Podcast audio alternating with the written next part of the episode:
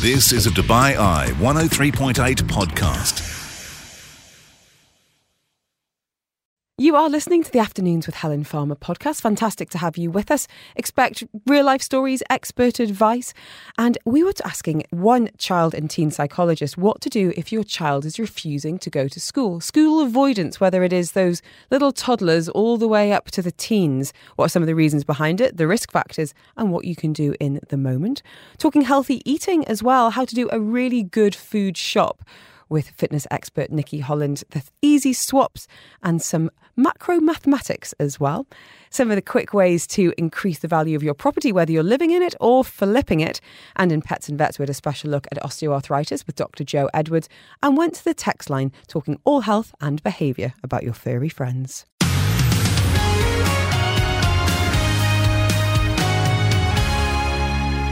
So, parents, are you one of those who drop your child off at nursery only for them to come back home with you? Are you having a daily battle with your child to get them into their classroom? Or is it now an older age group where you feel like you haven't got any power in that decision at all? Negotiations, crying moments, things that can really set the tone for your whole day. We're talking school avoidance, school refusal today. So do feel free to share your experiences, any techniques, anonymously, of course, if you prefer.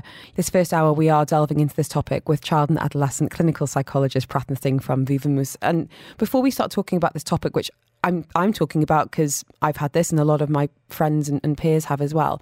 What's keeping you busy in clinic? What are you helping with there at the moment? Thank you so much, Helen, for having me on the show today. You're welcome. So, we definitely are very busy at the clinic and we're seeing a range of difficulties. I'd say anxiety is probably the most common issue that we're, we're facing at the moment. Mm. Anxiety has always been an issue with kids and pre pandemic, but I think post pandemic, we've been seeing a lot of adjustment, especially getting back into school and uh, with families as well, adjusting to the different dynamics and the different factors. So, we're seeing a lot of anxiety. We're also seeing issues around low mood and just generally adjustment issues um, with everything that's happening here. Now, I'm going to try and be sensitive how I phrase this, but yes. when I was growing up, there were kids that were worriers. You worried about things, or she's a bit of a worrier. Now it seems like a lot of kids are getting this anxiety label. How do you feel about this shift that we've had in the last couple of decades? Yeah, I think it's. Um, when, when when we work with young children, we want to move away from those labels, and sometimes it's actually useful to have and to talk about it as worry. So even though we might, when we when we as psychologists look at uh, a diagnostic manual, we look at these uh, a way of understanding a mental health condition. It might be useful for us to understand it as anxiety, mm-hmm. but sometimes bringing it down and normalizing this as well is so important, uh, rather than it just being a label, mm-hmm. and and really bringing and, and destigmatizing it as well. Prathna, as I said, we've already had lots of messages on this topic. It's clearly something a lot of families are battling with right now. So I wondered, from your point of view as a clinical psychologist, how do you then talk about school refusal and school avoidance? Could you define it for us and talk about some examples even? Absolutely. So I think school refusal, sometimes, you know, the word in itself can be a little bit confusing. So I actually much rather prefer the idea of school avoidance because I think that speaks to it far more. Mm-hmm. And this can take on different forms. So it can be where a child or or an adolescent is all out avoiding school and not going into school. So it might be parents are struggling just to get them in for a couple of days. And sometimes, unfortunately, it actually goes up to sometimes that young person is staying out of school for even weeks. So that's can be very problematic. Sometimes, what's happening as well, how school avoidance can present, is if young people are actually able to get into school, but once they're in the school, they're really struggling to stay in the class. So they're either visiting the nurse's office very often, they're calling the parents to come and get them from the school, and then anxiety levels are all increasing there. Mm. And then another form of it is children really struggling in the morning to actually get out the door with the routines, lots of resistance, lots of procrastination, procrastination, mm-hmm. dragging their feet, all of those factors mm-hmm. exactly. And you know, my children are nearly six and nearly eight, so I can't can't kind of speak to that older age group. But you know, I think it's very very normal to have this. Um, at certain times. And I wondered what are some of the behaviours that are typically seen when it comes to refusing to go to school or even just avoiding it altogether? So when we when when the school avoidance presents, it can present in show up in different ways. So as I said before, we have some kids who are flat out saying we don't want to go to school, and they'll be very vocal about that. But for I would say probably the younger ones, um, they don't really have the emotional vocabulary as the older ones do, and so we tend to see um, more sort of physical complaints. So it might be the stomach ache, it might be the headache, it might be my my uh, my chest hurts. We see a lot of that, and that we've got that brain body connection, so it makes sense that that would be happening as well. Um, so it's really important then for parents to be attentive to that, to of course take that seriously and investigate it. See your pediatrician if you need to, but it's also important to explore whether there are emotional triggers for this and whether there's something deeper that's going on. And of course, to be curious about your child's day. Really go and find out how is your day. Try to understand what are the points because probably there's the day is okay, but there might be little junctures in the day where something happens, a little hiccup happens, and then something is triggering some of that um, that worry inside of them and some of those complaints that they're presenting with. So it can present like that in, in that way. And sometimes we can just have that flat out, as I say, just resistance. I'm not going and I'm not going to do it. I think, as I said, are, there was always going to be the odd day where a child does not want to go to school. But when does it tip into something that you would categorise as an ongoing problem that might need a bit more investation? You're absolutely right. It's uh, completely normal. We all, even as adults. Of course, Yeah. that's what I said to my daughter yesterday. I was like, newsflash, not all grown-ups want to go to work every day. Absolutely. Sunday evening, we're all kind of like, oh, we have that Sunday evening blues. Yeah. So it's absolutely normal, you're right. But with any issue, when, when something becomes something that we need to look into and investigate and explore a bit further, it's when it's being quite persistent and when it's becoming quite chronic because we don't want children missing school. We don't want them losing out on days and weeks of school. We can't have that happening. So if you start to notice that there's a, pan- a pattern developing and it's becoming a bit more chronic, I'd say you need to start taking concern. Um, you need to start expressing that concern and, and, and finding out what's going on and approaching. And you can approach first of all. You could start with your with the with the, ch- uh, the child's teacher at the school, um, the counselors at the school. You could even go to your pediatrician as a starting point and just express some of this to them. What have you noticed, either in clinic or kind of anecdotally, or even with research, about common ages for school avoidance, or indeed any other risk factors? So, school avoidance can actually happen across the um, acro- across childhood at all the different ages. But we again we know that usually when children are starting off school, so around about the ages that particular age group, it sort of peaks around five to seven, and it peaks again around eleven to fourteen. And if you think about the five to seven sort of age group, that's when children are actually starting starting off school, and we have that separation anxiety that's really prominent there. So that's when we tend to see it. And if you think about the 11 to 14 years old uh, years old, they're making that sort of transition, isn't it, from that middle school to the high school. There's all the social demands, there's all the concerns, the academic demands as well. Definitely. That the worries like, does my teacher like me? Do my friends like me? This person's thinking about me in this particular way. So at those two peaks, we tend to see it. Well, that's interesting. So we've got a number of messages that actually, as you say, is, is across the board. Let's go to this one. Um, saying, "Hi, both. My daughter's year four, so that's what nine."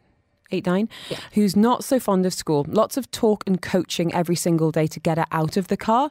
There was a time she told me she's finding her subjects difficult and she feels like she's behind compared to her classmates. How can I deal with this? Should I get a tutor so she feels more prepared and even more competitive? Right. Okay. So with the first part about lots of coaching happening just to get her out of the car. Sounds exhausting. It is exhausting, isn't it? And for parents as well to do that in the morning, I'm sure that is quite cumbersome to do that. So I think that there needs to be a conversation. There needs to be some of that coaching, but not in the morning when she's getting out of the car. So if that conversation can be happening before that, in preparation for that, and rather when it becomes a success in the morning, it's about being brave. And I'm really happy. And these are the rewards that you're going to get for being brave and doing That's what I was about to say. I fi- you find yourself tipping into bribery. Yeah, if you well- go to school today, we'll get a drive-through on the way home, and then it's like uh, I'm running out of. There's no ammunition left. Well, I think there's a difference. We need to make sure that there's bribery and then there's rewarding good behavior. So it's it's not bribery; it's working towards something. Hang on, talk me through this. So bribery, Help us. so bribery is very much what you're saying. Like, if you do this, I will give you this. Mm-hmm. But actually, if we're working towards a reward, it's the child knows in advance. I work towards this. Like and what? I What kind can- of what kind of examples? So, for an, an example, might be if the child, for example, uh, the child is battling to um, co- conquer some of the worry and they're wanting to build up their, we call it like a bravery muscle, they're trying to be brave. Um, we might say to them, okay, today we're going to work towards these goals. We're going to break the goals down And if you work towards achieving them, and you can sort of do a little rewards menu as well. So you can sit collaboratively with them and decide. And it doesn't have to be material things. And that we don't only have to, it could be a few nice things that they work towards, but it could also be things like spending extra time with the family, uh, choosing a movie that you guys are going to watch uh, at night, or being the second one to shower if you know if they don't really like showering, being the first one. And they work towards that. And mom and dad uh, and, and the little one, they all work together to tracking the progress. I'm meeting my goals and I earn my reward. So it becomes a fun and again collaborative process and lots of you coming in. We're going to have a, try and have a bit of a quick fire round and help as many as we can because I know from personal experience just how distressing it can be to have a crying child who doesn't want to go into school. It sets the tone for you as a parent, and ultimately, it's something that you want to be able to work together. Um, Sanjay's been in touch saying our daughter Mira was a dream in nursery in her first term. There were six kids in her class; it was perfect. This term they've got twelve, and there's always a little hesitation uh, dropping her off. She's fine through the day, but in the car at the gate, there's a few tears. What What's changed? How can I make it better? I've been allowing some screen time in the car to pacify her, but it's not working. Thanks for the help. What say you, Prathna?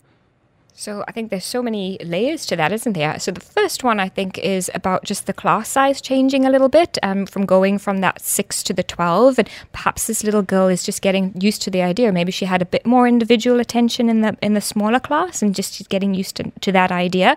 But I think also the morning routine, if we could try to change that up a little bit, that might be useful.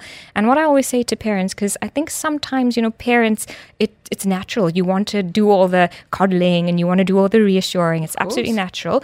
But sometimes it's about just being a little bit. Um, kind of, kind of a little bit like a bit matter of fact about it like okay hug cuddle uh, kiss and you know a high five and and they through the gate and then you know that kind of thing that can help um, with the with the tears and all of that that's happening but also i think the attachment as well is very important. So if she, just to make sure that she has a secure attachment with her parents and they can practice that across different settings. So perhaps she's struggling with some of that attachment now going into school. So that can be practiced on the weekends as well like leaving her with another um, in the care of another really trusted caregiver and for short periods of time that she can be away from her parents as well so that she can start getting into that um, in, and, and, start feeling that trusted attachment as well. One thing that helped us um, at that age was starting to do some play dates with kids in the class as well. So it's like, oh, you get to see, you know, so and so today, and you know, oh, and it kind of making a, a few more bonds within the classroom. I love the fact that you say she's fine during the day that was always the kicker for me. I'm like, I've just been coaching you through getting you in the gate, and then I get a photo five minutes later, and you're absolutely happy as Larry, and I'm traumatized as a parent. And they are, generally speaking, absolutely fine once they get in the classroom. Um, thank you for that. I'm going to go to teens now. Anonymous message here for you, Prathna, saying, uh, What about teenagers? My 17 year old son loathes school, loathes in capitals. He's practically a man, he has a beard, and I feel really powerless in our daily discussions about why he should go. Any insights? That's hard. That's hard, isn't it? And I think um, when it comes because we always want to be, try try to jump on the on the before school avoidance becomes more of a chronic issue. But if this has become a chronic issue, I can totally understand that it is really difficult to have those discussions. But you know, there's this common idea of um, I don't know if you've heard this phrase like connect before you correct kind of thing. No. So it's connecting with that young person and finding ways to connect with with this young person who's 17 years old and exactly that he's on the verge of, of being a young adult. So having those con- like trying to connect to find out what his interests are, what does he want to do, what are his aspirations and goals for himself. Maybe there are certain things that he can explore as alternatives and find out exactly what is there something that can be done in the school context. Mm-hmm. Are they willing to collaborate with the um, the educational staff at the school to try to reintegrate him into that context?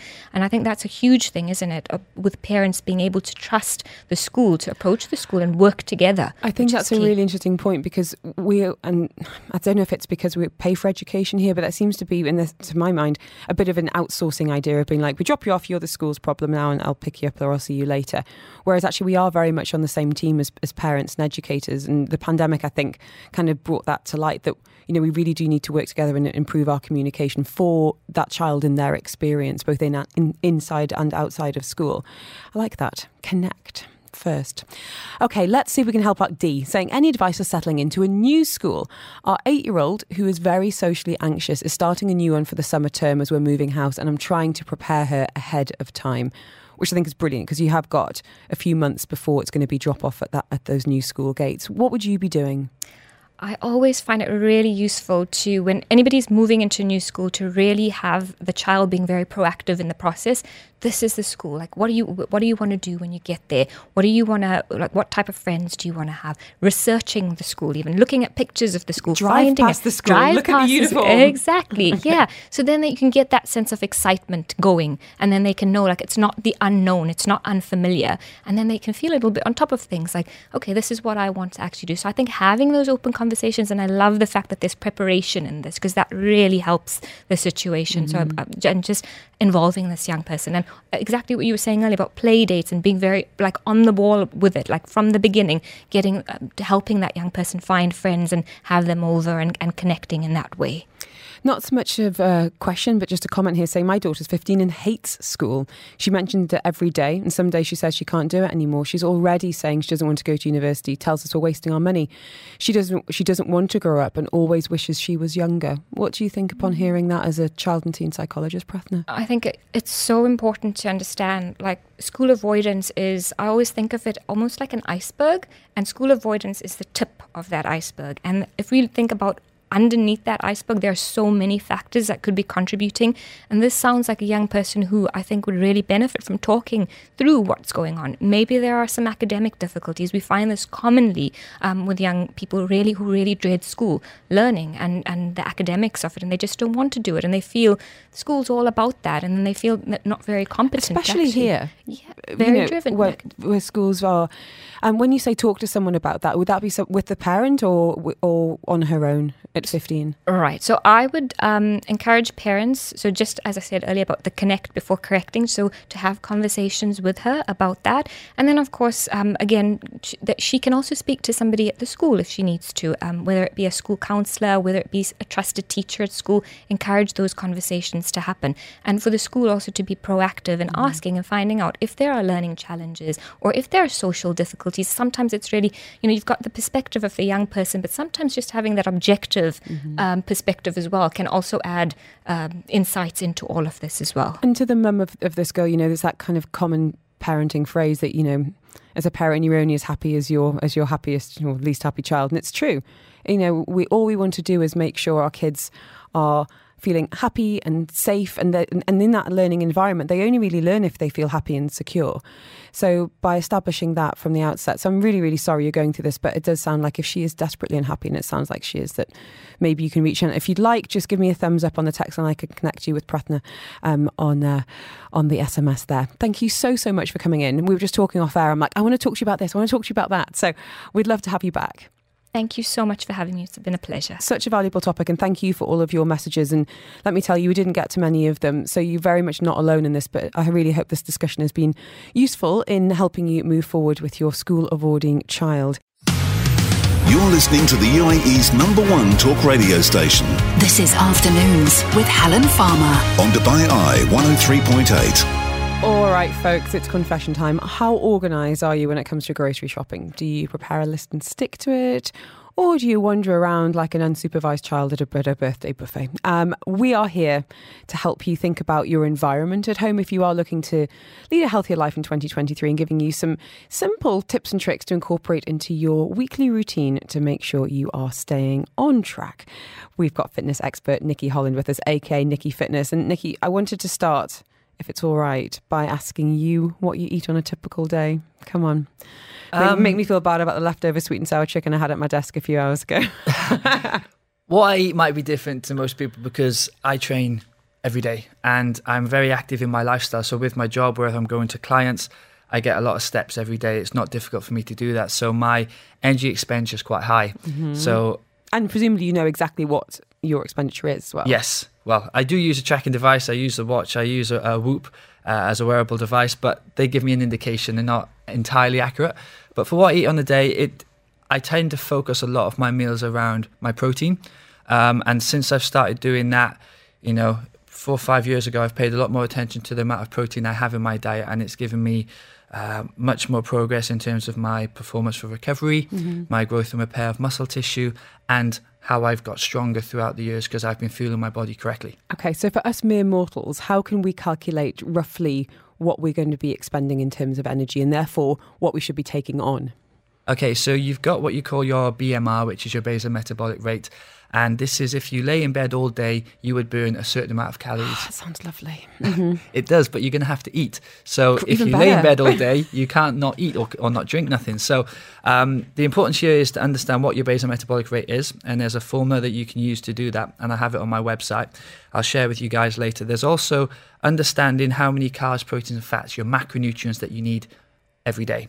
And once you understand what your basal metabolic rate is, so for females it's between 1,500 and 2,000 calories a day. For males it's between 2,000 and 2,500. Now that's just a guideline because based on your individual fitness, mm-hmm. your lifestyle, body your habits, composition. body composition, muscle mass, body fat, that number will change. Mm-hmm. But as a as a general guideline, that is what we go from. Then you can calculate out of those 1,500 or 2,000 calories what your macronutrient split would be.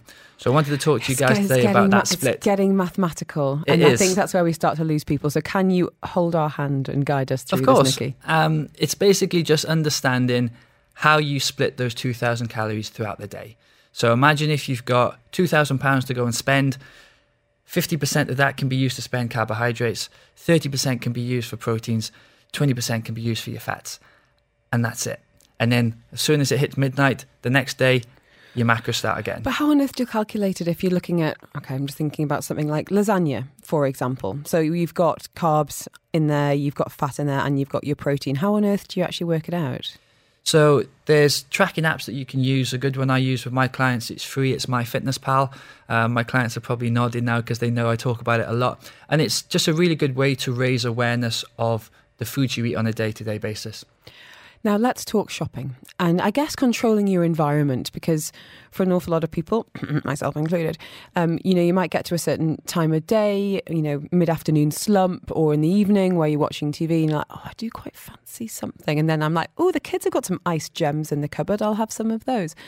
One thing when I was on a, on a real push to kind of lose weight, I was going to say be healthy, but I wanted to lose weight, I'll be honest, was about kind of controlling that environment. And that mm. extended to even going out for dinner. So when we went to, I'm something, you know, Maria Bonita for Mexican food, and they bring out the bowl of nachos, I was like, could you please take them away? and, they, and again, it extends to the home, which it's all very easy to say, you know, just don't have bad foods in the house you need to control your behaviors, but you do need to also control what comes into the home as well. So when Yeah. it comes to shopping, what are some of your top tips before you even get to the shops? So I've got three key tips that I want the listeners to take away from today. So the first one would be um, write a list or have a list either written down or on your phone. So therefore, you know if you go into the supermarket exactly what you're going to get, and try not to deviate away from that. Could online shopping even be more useful so you're not even tempted by things? Online shopping, I knew you were going to say that. That's a tricky one because by a click of a button and they've got offers on, you can add a lot more to your shopping basket than maybe you intended.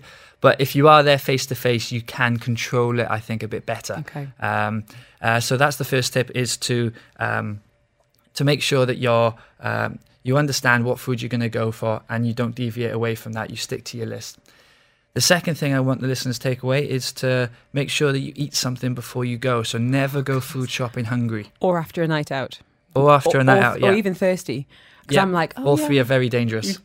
um, and the reason for that is because you're more likely to put in your basket what you want rather than what you need. Mm-hmm. Um, so therefore, having some food before you go food shopping, and most of us will probably do our food shop on the weekend. Um, making sure you haven't got a hangover, making sure that you maybe go in the morning, not in the afternoon when you're when you're hungry and you feel that actually I'll put that in the trolley or I'll put that as well, or that's two for one, or I'll have that. And basically, what you're doing there is you're um, you're gonna set yourself up to fail. You're gonna overindulge. Um, so that makes it really, really difficult to, to not eat it if it's there. Makes sense. And the third, third and final tip would be uh, out of sight, out of mind. So if it's not in the cupboards, then you're reducing the uh, the risk of you actually eating it. Um, And then wife- I'm like, ooh, Deliveroo. exactly, yeah. Um, which again is, is is tricky. But my wife is the type of person she will eat foods. She will order something if she wants it, and she will have maybe one bite of it if it's a chocolate bar, and then she won't eat any more. I'm the opposite to that. If the chocolate bar is there, then it needs to be eaten because otherwise I'll be going back to eat it afterwards. So I'm the mm-hmm. type of person if it's not there, it's not going to bother me. But if it is there, I'll have to finish it. So understanding yourself and your pattern sounds pretty key. So, Nikki, tell us what do you always have in your fridge, your freezer, your cupboard, just to kind of keep you on track? A mixture of foods. So I tend to go for the the balanced diet approach. Um, always some forms of protein, some forms of carbohydrates, mainly vegetables, fruit and vegetables, and um, lots of water. I don't really have fizzy drinks. I don't have that many sweets and chocolates. I feel bad so now. I just had a, had a, little diet drink in front of you there. I thought I seen something move away. I don't um, drink coffee. I need a little something, a little something. But you obviously are in a very good routine of this. And I think for a lot of people, you you talk about macros in, in a very you know matter of fact way. I, I think it's really in- interesting to get an understanding of calories per gram, so yeah. people can make some informed decisions. Can you break that down for us a little yeah, bit? Yeah, sure. So um, as we mentioned, you have X amount of calories per day. Those calories will be split into your macronutrients, your carbohydrates, your proteins, and fats. Now, out of those, you have um, four kilocalories per one gram for mm, carbohydrates. Mm, okay, okay, keep keep keep, keep me with you because four um, kilocalories of pro, of um, protein per one gram, but nine kilocalories of fat per gram. So, essentially, to take away from that, fats are double plus more mm-hmm. of your carbs and your proteins per Got gram. You alcohol is seven kilocalories per gram.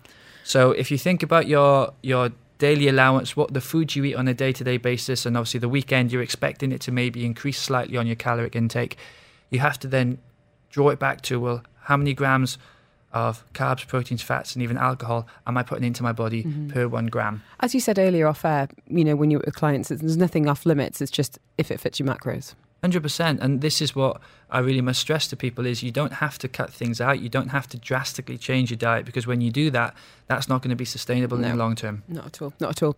Um, let's go to the text line. Lauren says, "Hi both. Um, I'm really trying hard to lose weight, and I'm down three kilos in 2023 by reducing portions and eating earlier in the day, but." I get really bad sugar cravings after meals, especially in the evening. Please don't recommend that I eat a date. I've tried and it's not the same. It's not the same. It's not the same, Lauren. Um, first of all, well done. You know, it sounds like you're doing great on your fitness journey. Second of all, um, I would encourage eating more fruit. Um, not dates, but you know, fruits such as oranges, kiwi fruit, uh, pineapple, bananas. Those types of foods will help with your sugar cravings, and your body has uh, those fruits are what we call micronutrients, so your body can absorb a lot more vitamins and minerals from those that are going to actually benefit and it can do more with. Lauren, that's not the answer you wanted. You wanted to be like, it's okay to have a Twix. it is. It is okay. It's all relative. It is okay. You know, I wouldn't say don't not have it, mm-hmm. um, but if it if it fits in with your with your day to day and you've got calories to spend, still have have a chocolate bar now and again, but just don't. It's all in moderation. Don't go overboard. Everything in moderation. And Brahim saying, any ideas for meal prepping for work lunches that are not hot? We do have a microwave, though. A few colleagues have got those USB lunch boxes to keep food warm. They sound like a great idea, if, so maybe potentially dangerous. Um, so cold lunches during the week. Where would you be putting your priorities, e.g., your calories, and making it easy for Brahim and anyone else? Yeah, it's a tricky one because you don't want to take food into work that if you open the lid of the Tupperware box, it's going to smell or yes. stink out the office. So you Thank have to you. be careful there. Um, wraps are quite a good option. Um, salads are quite a good option with protein in. So um, you know you could have your lentils, you could have your your chicken or um, piece of, of, fish. It's it's completely down to you how you how you manage that. Um, but I would always say have a protein shake with you as a supplement because um, protein shakes are quick and easy for you to get enough protein into your diet, but you shouldn't rely on those. You should try and get it from a food source first and use that as a supplement just in addition to. Nikki, last question, which is from me. Your kind of top tip for an easy swap when you're in the supermarket, instead of buying this, buy that. What, what's been successful for you and some of your clients? Um, looking at the lighter options, so you can look at um, going for lighter sauces, lighter spreads, because uh, you know those are calories. If you're putting butter on your toast, you want to choose the lighter option, which people don't always account for. Um, lighter options when it comes to drinks. So if you're on your soda drinks and you're going to go for a, a, diet Coke or a Sprite Light, those are better choices to make. Um, and also, then you could look at possibly going for the more uh, whole grain foods, mm-hmm. so like your brown pastas, your brown breads, your brown rice, um, because whole grain has a uh, what we call a higher glyce- uh, sorry a lower glycemic index, so it takes longer to digest and absorb into the bloodstream, keeping you fuller for longer. Now, if anyone does want your your macro maths, what's the best way of getting in touch? Uh, you can contact me on Instagram, which is at Nikki underscore fitness, or at my website, which is www.nikki-fitness.com. There you go. You can just send me the word fit, and I will send you the link for that if you want to. If you want to get mathematical with your macros and uh, work with Nikki um, on this moving forward. Thank you so so much for coming in. Really do appreciate it. And Lauren, yeah, you kind of a bit of a Twix, but maybe not. Maybe not the whole, not the whole thing. Thank you. I feel your pain. You're listening to the UAE's number one talk radio station. This is Afternoons on Dubai Eye 103.8. We are talking property this hour with Nina Paharesh. She's the founder, creative vision officer at Concept Me, French architect, interior designer. She con- uh, created Concept Me in 2009, fresh out of university. She has got her Master of Architecture. She's been working on commercial and residential properties in Saudi, but also works here in Dubai and in Europe as well. And we've stolen you away from your very busy practice to help out with some of the common questions that so many property owners have here in Dubai, which is namely increasing the value of their property and also some of the troubleshooting that so many people struggle with with the day to day of a big project or indeed a small project. But before we get to that, how do you describe your aesthetic? You know, can you kind of paint us a bit of a picture? So thanks for having me, You're Helen. welcome. So my personal aesthetic is to create very modern spaces, sleek spaces that I think really represent like our era. So, you know, flow, circulation into spaces, I think is really part of my personal aesthetic. Relation between indoor, outdoor, both in architecture and interior design is also another important point for me. What about things you hate? Have you got any design pet peeves that you might see? So much, Oh, so much. yay. Okay, what's top of I don't? Think we have enough time for that. But I think what I hate the most is when design is not adapted to its context, when design is too generic. So, meaning, you know, creating a very organic shape out of nowhere. So, for me, design and architecture is something that has to really be anchored within the environment. So, I think anything out of that, I kind of dislike. Um, let's talk adding value to property. It's an interesting time in the property market. Some people are buying to own to live in with their family. Some people looking to to flip.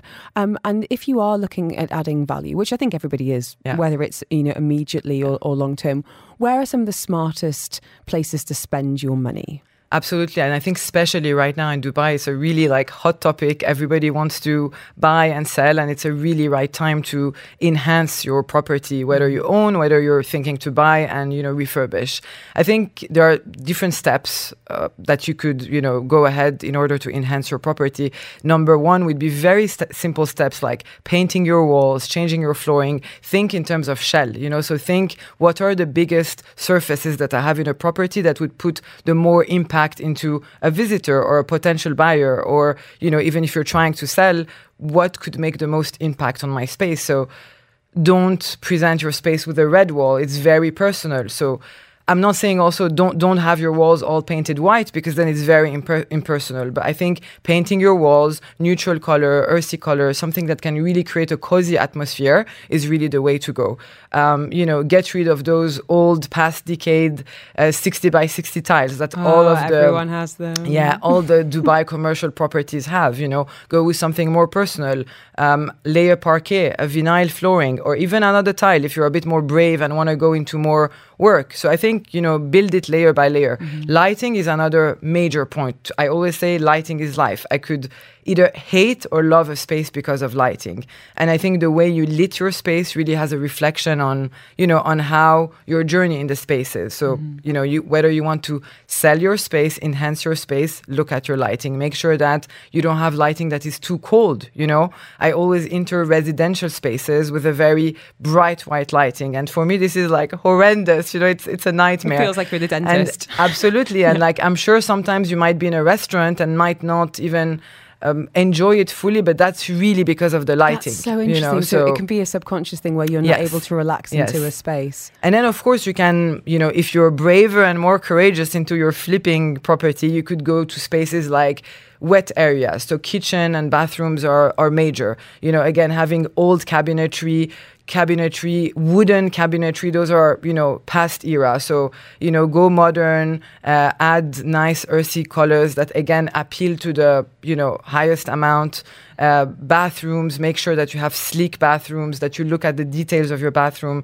Again, all of these are really adding to the value of the of the properties. Before we even get to making changes, you've got to find someone to help you do this. And I know this is a really big Yes. problem for a lot a lot of people in Dubai once once they bought a property or even when they're looking at buying because you might need to get someone to work with you, you know, months or even a year in advance. How can you find a good contractor? Nina? I mean, all my white hair are because of contractors. So I oh. personally, I should bill my contractors for all my color coloring of hair. But no, seriously, I mean, I think definitely that's the biggest nightmare of any of our client or anyone that literally want to go into flipping properties is how do I find the right partner? Because more than just a builder is a partner into your project. So I mm-hmm. think number one priority. You know like people have a tendency of going to their friend's home or you know seeing a perfect space and say who's the contractor? But i think very important who's the person behind the contractor? It's not just about having a finished perfect work. It's to making sure that the person that you're going to hire is going to share your values mm-hmm. because usually the gap between contractors that are very technical and are on a due date and you know versus the client that has a particular vision. Especially for and- their home. Which yeah is so for their home. And they don't necessarily have the technical wording. So there's always a lot if you don't hire a designer which i really recommend you to do in general if you don't have that designer with you i think it's very important to have somebody that has your values that will be understanding and will really deeply listen to what you're explaining them. Because unless you have that your results are going to be very far from what you're expecting. And contracting and building is chaos. Like there's no like there's no easy way out of it you know this is what we do on a daily basis sort of and keep on yeah. pushing through. yeah yeah What about if someone's looking to sell right now? What are some of some quick, effective, and even cost-effective changes to capture the attention and yes, the highest price? as I already uh, mentioned earlier, paint the walls fully. Uh, change your flooring. You know, again, if you have a flooring that's a bit uh, that has too much personality. So let's say if you have a, a dark floor or a floor that's completely impersonal, like 60 by 60 tiles, go find a very light gray, you know, parquet or very, um, you know, monochromatic and, and lay it on the floor. It will have a huge impact. Doors, for example, you know, I'm sure you've seen in Dubai properties those horrendous, Dark like ones. cherry, dark brown, red tone Yeah. Change your doors or just don't even change repaint your doors Mm-hmm. white color very simple try to you know transform your space as simple as possible and as appealing to the highest number keeping it warm and cozy i think this is very important Last question: Are trends important to you? Um, and if so, any predictions for the years ahead? So uh, trends, I think, when you're in the design field, are always very important. When you're a creative, you should always be on top of your game. But I think they are important to me, even though design is something timeless. So I think when you, some clients, you know, ask us to always have timeless design, which there are elements, you know, during time that you know you keep repeating. But there are specific trends, really. Uh, this year, I think post COVID that people like more and more, like indoor outdoor, like how to feel that you are in an indoor space, but you could also feel outdoor. You know, like I mean, I would say four or five months of the year we don't really live outdoor here. So how to bring the exterior in, how to feel more zen in the home, you know. Um, so all of those are very trendy. Indoor outdoor wellness is is one of the top trends of 2023. Yeah.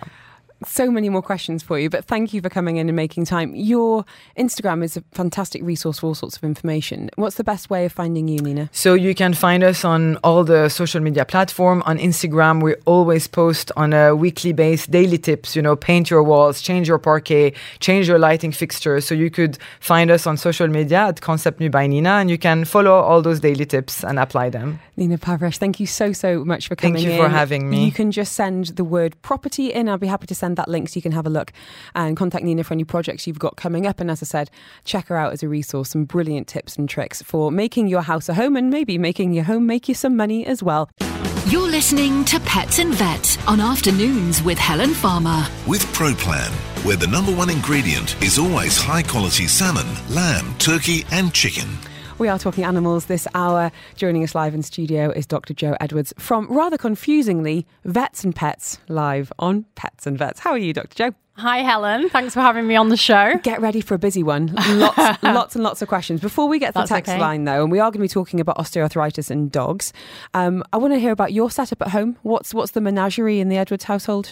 It's not too bad. I think as far as vets go, I've got things fairly under control. Because sometimes they're like, okay, Yeah. there's five cats and four dogs, and oh, we've got a tortoise. I think there's a hedgehog in the back. And so for you, I try and limit the number of waifs and strays we've that come through we've got door. a one in one Yeah. out policy. Yeah.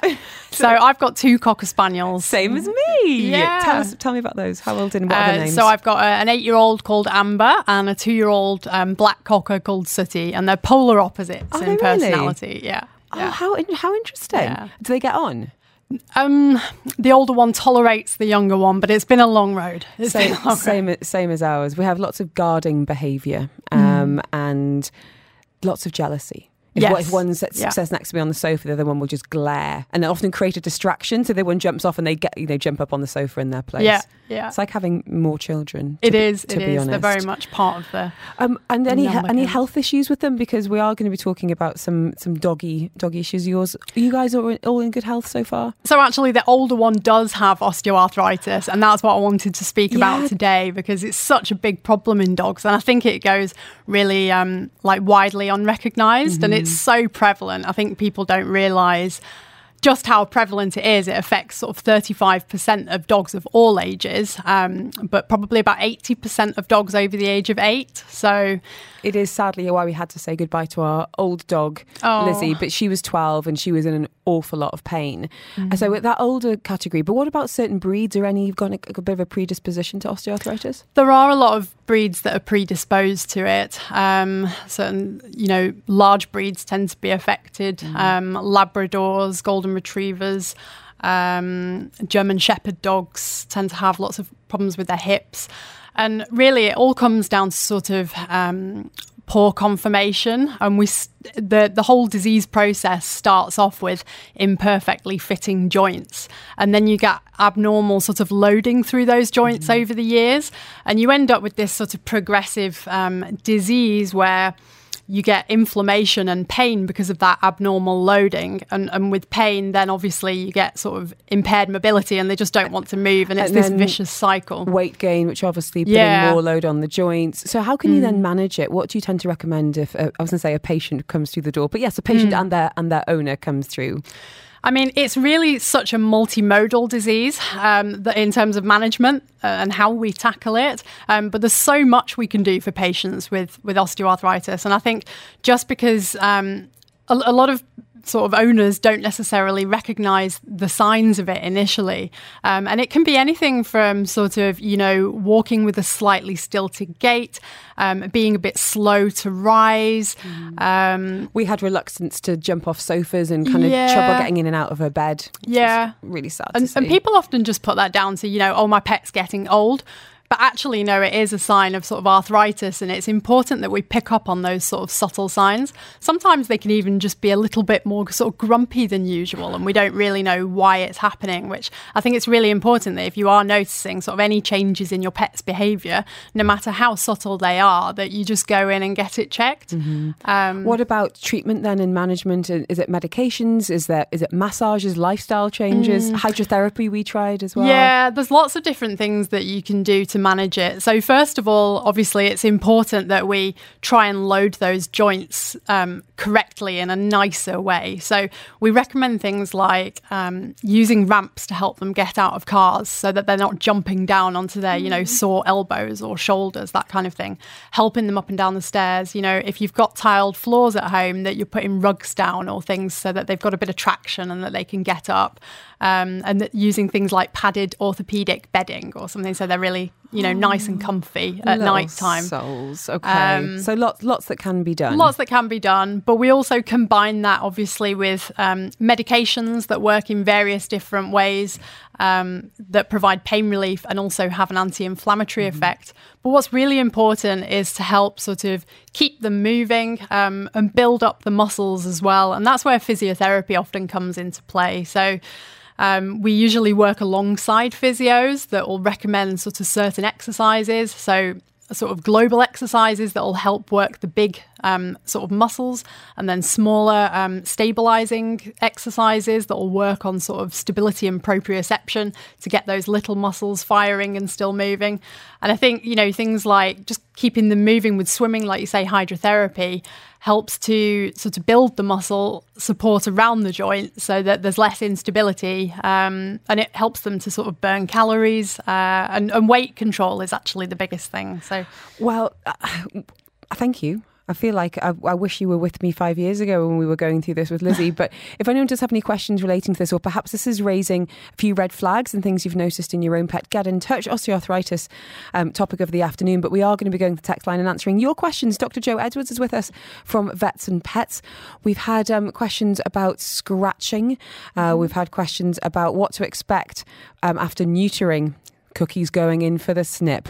We'll be finding out more about that. Um, and also about keeping cats indoors. When is it cruel and when is it kind? If you've got any questions, get in touch. And I want to know give me a thumbs up, give me a thumbs down. Do you say I love you to your pets? Do you say love you to yours? Yes, I do all the time. I do. Yeah. I like, I put the, I took them in last night because they sleep in the kitchen, and I put I put the gate up, and I was like, night night, love you doggies. And I was like, do they know what I'm saying? I don't. I don't care if they do or they don't. Probably more than the rest of the family. I, I, and I think I hopefully they appreciate it as well. Um, great question here from Shaheen saying, My lab mix cookie is being neutered on Tuesday. What should I expect? He's 18 months old. We've had him for about three months. He's pretty boisterous, and I'm worried he won't rest after good question because mm-hmm. very much a routine operation but when it's when it's your dog your family you're like how is this going to work Exactly. And some of those um, bigger dogs and labs, they are just quite bouncy breeds, and it is really hard to keep them settled. Usually, when they come home from surgery, they're a little bit quieter on the day that you take them home. Um, and by, by the following day, the, all the anesthetic medications have worn off and they're back to their sort of, you know, bouncy selves. Um, we usually send them home with a, a buster collar um, round the neck as well to the, stop them the licking. cone of shame? The cone of shame, yeah, the cone of shame to stop them licking at the wound. And it's really important that you keep that on. Um, and for the first 24 hours or so, they bash into everything and bash into your legs and bash into the walls. The turning, turning uh, circles completely yeah. compromised. Yeah. It's a bit of a disaster. But if you are concerned about them being too bouncy, um, you can have a chat with your vet and see if they stock any um, or calming aids. One of the ones that we have in the clinic is, is called Zylkene, and it's um, sort of a natural supplement that can help sort of calm them and take the edge off. So that's something that you could consider um, sort of post operatively. Mm-hmm. Um, so 18 months is a bit of a tricky age because he's you know, a bit of a teen. So, mm-hmm. you know, and as you said, lab mix, pretty boisterous. Um, when can you start start doing walks and getting back into your normal routine and burning off some of that energy? I mean, we'd usually say for the first couple of days, just, um, you know, toilet walks on a lead. So not bounding around or doing anything crazy because mm-hmm. the procedure is still done under a general anaesthetic. So it's good to take it easy for the first couple of days. And then after that, we can start introducing um, short walks. Normally, your vet will do a post operative check after, the, after, say, two days anyway, after surgery. So once you've had the all clear from that, then you can start just doing some short walks and things. And in terms of behaviour, do you tend to notice much change in behaviour, especially boy dogs post snip, for want of a better word? It's really variable, and we don't really sort of know how castration is going to affect them until after we do it. Um, in the in the UK, they actually have a chemical implant that they can do um, instead of castration. Yeah, and they last for six or twelve months, and it's reversible. So you can, if you like, test the effects of castration on your dog without having sort of a permanent. Um, That's really interesting. Why, why would people? I mean, unless they're looking to breed mm. them, of course. Why would people prefer that than going for the old? Um, she said, snipping her fingers together. Well, sometimes they might want to see how it affects their dog's behaviour, especially if you've got a dog that has got any pre existing behavioural problems. Um, you know, maybe they're fearful or they show signs of aggression. Sometimes by castrating them, we can actually make those problems worse. So, um, it's important to discuss with your vet if your dog does have any behavioural problems whether castration is actually the right thing to do for them. And the the implant just sort of gives you that reversible option of testing it and to see. Dawn saying we use the post surgery vest for our dogs. Absolutely mm. brilliant compared to the cone. These look like a bit like a baby grow, don't they? They do. They do. Yeah. and some people really like them. Some people just prefer the cone. It's down to down to preference. Loving the photos, guys. Thank you so so much. And I want to know: Do you say? I love you to your pet. The internet is divided. I don't know or care if my dogs understand, but uh, yes, I do. I tell them I love them when I leave the house in the morning in a very kind of love you doggos, and then when I tuck them in at night. but it's a message here saying one of my cats' name is Chewy. He's nine years old. He acts like a kitten, and I want him to live to 100 years. He licks my face while purring. So I reply back, I love you too. Oh, Dr. Jo Edwards is in the studio. She is rather confusingly from Vets and Pets, fantastic clinic there on Al Wasl Road in Jumeirah. Um, can I ask you about getting into veterinary work? Yeah. Was this something you wanted to do as a child, or when did it kind of come to you this was going to be your, your life's work? Because I think it is being a vocation rather than the job, to be honest. Absolutely, yeah. It takes up so so much of your time and is sort of all encompassing that it, it definitely is. But I think I was I was bottle feeding a lamb uh, out with my auntie when I was 11 years old, and that's when I said to her, "I want to be a vet when I grow up." And then after that, it just stuck. So And any surprises along the way? as it lived up to your, you know, your expectations of as an 11 year old? it's it's a really fun career because it's so diverse. You're doing a different thing every day. Mm. and even now, having been graduated for so long, every day is a school day. There's all every case is always a little bit different. Mm-hmm. Um, it's fun, it's interesting, and it's such a wide variety. You know, if I was in human medicine, I'd be specialised in one particular field, mm-hmm. whereas as a vet, you know, one day we're a dentist, the next we're an oncologist. So you know, it's really we put many different hats on. Are there any patients, human or indeed furry, that stay with you when you think about some kind of career highlights? Oh, I have lots of clients that um, that become sort of personal friends favourites? because I see them sort of so often and over the years, and that's that's really nice. That yeah, you do get to know them very well. Well, thank you for your time this afternoon. We've got many questions we're going to be getting through the next 10 minutes. And as I said, send in a question, a query, a photo, and let me know do you say I love you to your pet? That'll automatically put you in the draw to win not just a. Uh, Supply of pet food from Purina Pro Plan, but we'll throw in some supplements, some toys, some treats as well. Going to the text line, um, Aoife saying, We got two cats from a rescue in early December. I know they had cat flu at the rescue at the time. In the last week or so, one of the cats has been coughing, sneezing, and has a runny nose. Otherwise, seems fine and well. Could he have cat flu from the rescue and it's taken this long to present, or an allergy to something in our house that didn't show up for the first few weeks? Does this warrant a trip to the vets? So it's a little bit unusual for cats to cough. Um, so What does it even sound like? yes, I am. do you- are you making me to do it Yeah, yeah, on the radio? Yeah, go on. so no, Oh, that's terrible. it probably doesn't sound like that. Um, so if your cat is coughing, it probably is worth going and getting it checked out by the vet. If it's more sneezing, runny eyes, discharge from the eyes or nose, then it could very well be um, a recrudescence of the cat flu. One of the agents that causes cat flu is actually the herpes virus, and that's very similar to the cold sore virus in humans. So it can remain dormant and then come back in times of stress when they're a bit stressed or run down. But like us. So yeah, flu can definitely come back. So, what would you recommend for Aoife and this uh, this sneezy cat? So in some cases of mild cat flu, just as in humans, we don't need any specific treatment. Yeah, because like rest and relaxation, watch Yeah. some daytime TV, have a nice honey and lemon. exactly and they you know they it, it will be self-limiting they will get over it there are certain multivitamins and supplements that you can use that help a common one that we use um, is called flumax or complivit and they can be really helpful. It's only really if they're unwell sort of off their food. They're really snotty. They have like a yellowy green discharge from the nose. They're just looking really groggy. Then it's worth going into the vets and getting it treated. Okay, Aoife, I really hope that helps um, give you a bit of guidance there. Um, we're talking, well, quite a few cat questions today, Jo. Um, Melanie's saying, Hi both. We adopted our kitten back in the summer. She's eight months old, spayed, vaccinated, chipped, etc. She was semi wild from birth until we got her at about 13 weeks, living with her mum and litter mates, outside but fed by someone. She is keen to go outside, dashes for the door, looks longingly out of the window, but we're really worried she won't get, come back or get hurt.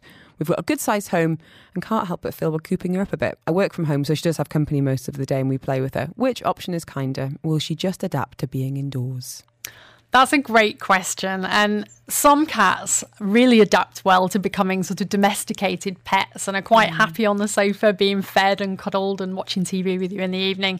But some cats just have this urge to be back out there playing on the streets and it's what they know and love. And a, a little part of me sometimes does think that some cats, you know, prefer to be in that kind of environment. So it really depends very much on the individual cat, but you can certainly consider giving her garden access. Um, just so that she's getting a taste of the outside. And then I guess in terms of other tips, you know, make sure she's well fed before she goes out, so she's not looking yeah. for food when yeah. she goes, and we'll we'll come back quite happily. Let us know how that goes. Um, I don't know if you can help. This has just come in on the text line, um, saying our dog has just been diagnosed with EPI, exocrine pancreatic insufficiency. You're nodding. Okay, so you know what I'm talking about. This is good. what what what is there a diet you recommend, um, and how can we manage this? So, this is um, a condition whereby the pancreas isn't producing um, enough enzymes that helps to break down the food. So, quite often we'll we'll supplement we'll give them sort of supplements that are digestive enzymes that will help um, in that process of breaking down foods. The one that we usually commonly get here is called Lypex. So, yeah, your vet should be able to prescribe that with you and then recommend an appropriate diet. Question here. This is from Misha saying ticks. Oh, do not get me started on ticks. Um, our dog is infested in the armpits, can't get rid of them. Do we need to get the house sorted out or any on the spot treatments?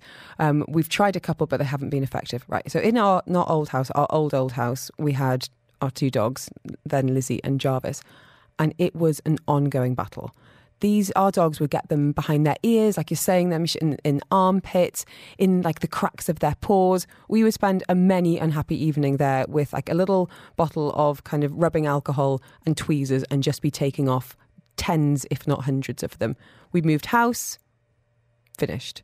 What exactly do you need to be aware of when it comes to ticks in particular?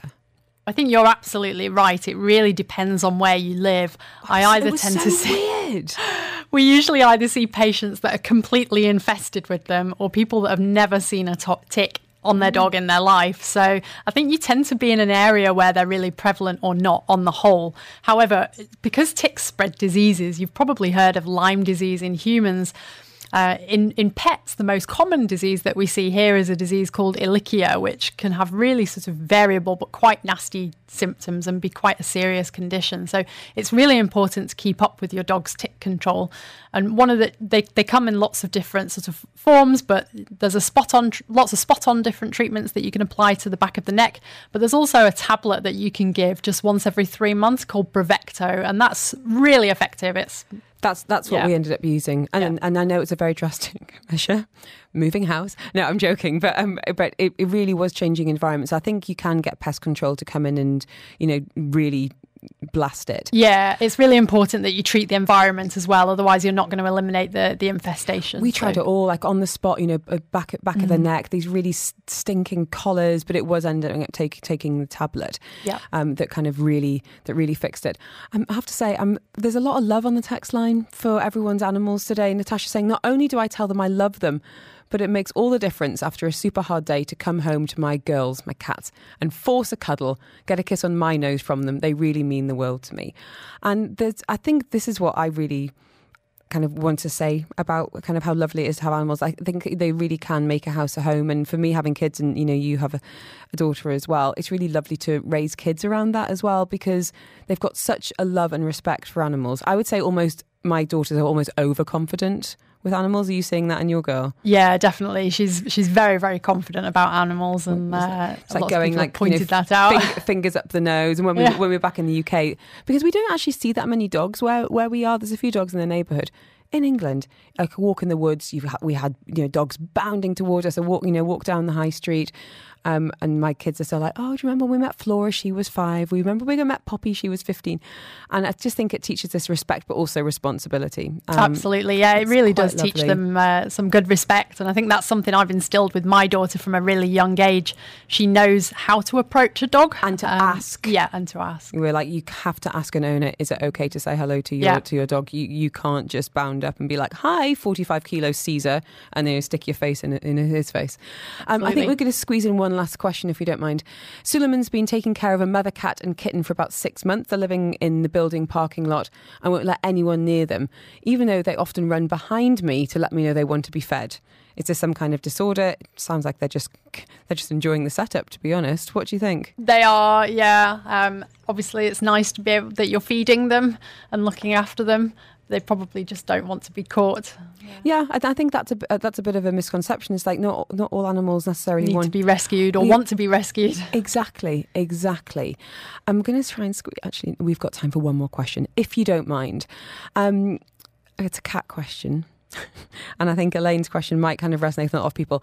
We've got a cat called Mr. J. Mr. J is nine months old, neutered, been going outside for about two months, loves it, sticks to the back garden um, or next door shed. There are lots of neighbourhood cats. Um, once it's on the fence, they have a bit of a stare off, and he's managing that well. But there is a mean cat, a bully cat. There have been a few yowls and chases, and our boy comes back through his cat flap. But the cat flap is li- fla- cat flap is linked to his chip, so the other one doesn't get in. I don't like the thought of him being bullied. I wonder if there's anything we can do to dissuade the mean cat, or is this just a strange friendship? They have to work it out. It's turf wars. yeah, absolutely. Um, you could, if if the, if the uh, the cat hasn't been neutered, neutering the cat that's in the garden So could do- reduce aggression and Really? dominance. You do a little so trap if it's neuter. a stray, yeah, you could consider. Oh, that's mm. interesting. And in terms of deterring, I guess anything that's deterrent would be unpleasant for Mr. J as well. It's difficult to deter cats that are free roaming. Really, I think she's going to struggle on that front there. Yeah. Interesting. Okay, it might be. We're talking about neutering a lot today. Lots of Yeah. snips around. Um, Jo, we've run out of time. Thank you so much for coming in. No problem. Thanks so much All for having very me best the to the cockers. Can I join your cocker club? Yes, join my Cocker Club Dubai on Facebook. Are, are there any meetups? we have had a few. We have had a few at the dog park. Yeah. Oh, thank you so, so much. You can find Thanks, Dr. Jo Edwards there at Vets and Pets there on Al Wasl Road, Jumeirah 3. If you want her details, drop me a little message and just say pet, and I will send that your way. Um, and tell you what, we've had some brilliant messages, some gorgeous photos. Thank you, everyone, for being in touch.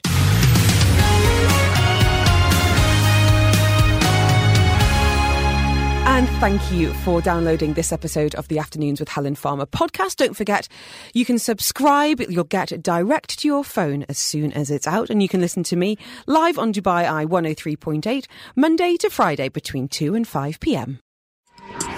You've been listening to a Dubai Eye 103.8 podcast. To enjoy lots more from Dubai Eye in the United Arab Emirates, just go to DubaiEye1038.com or find them wherever you normally get your podcasts.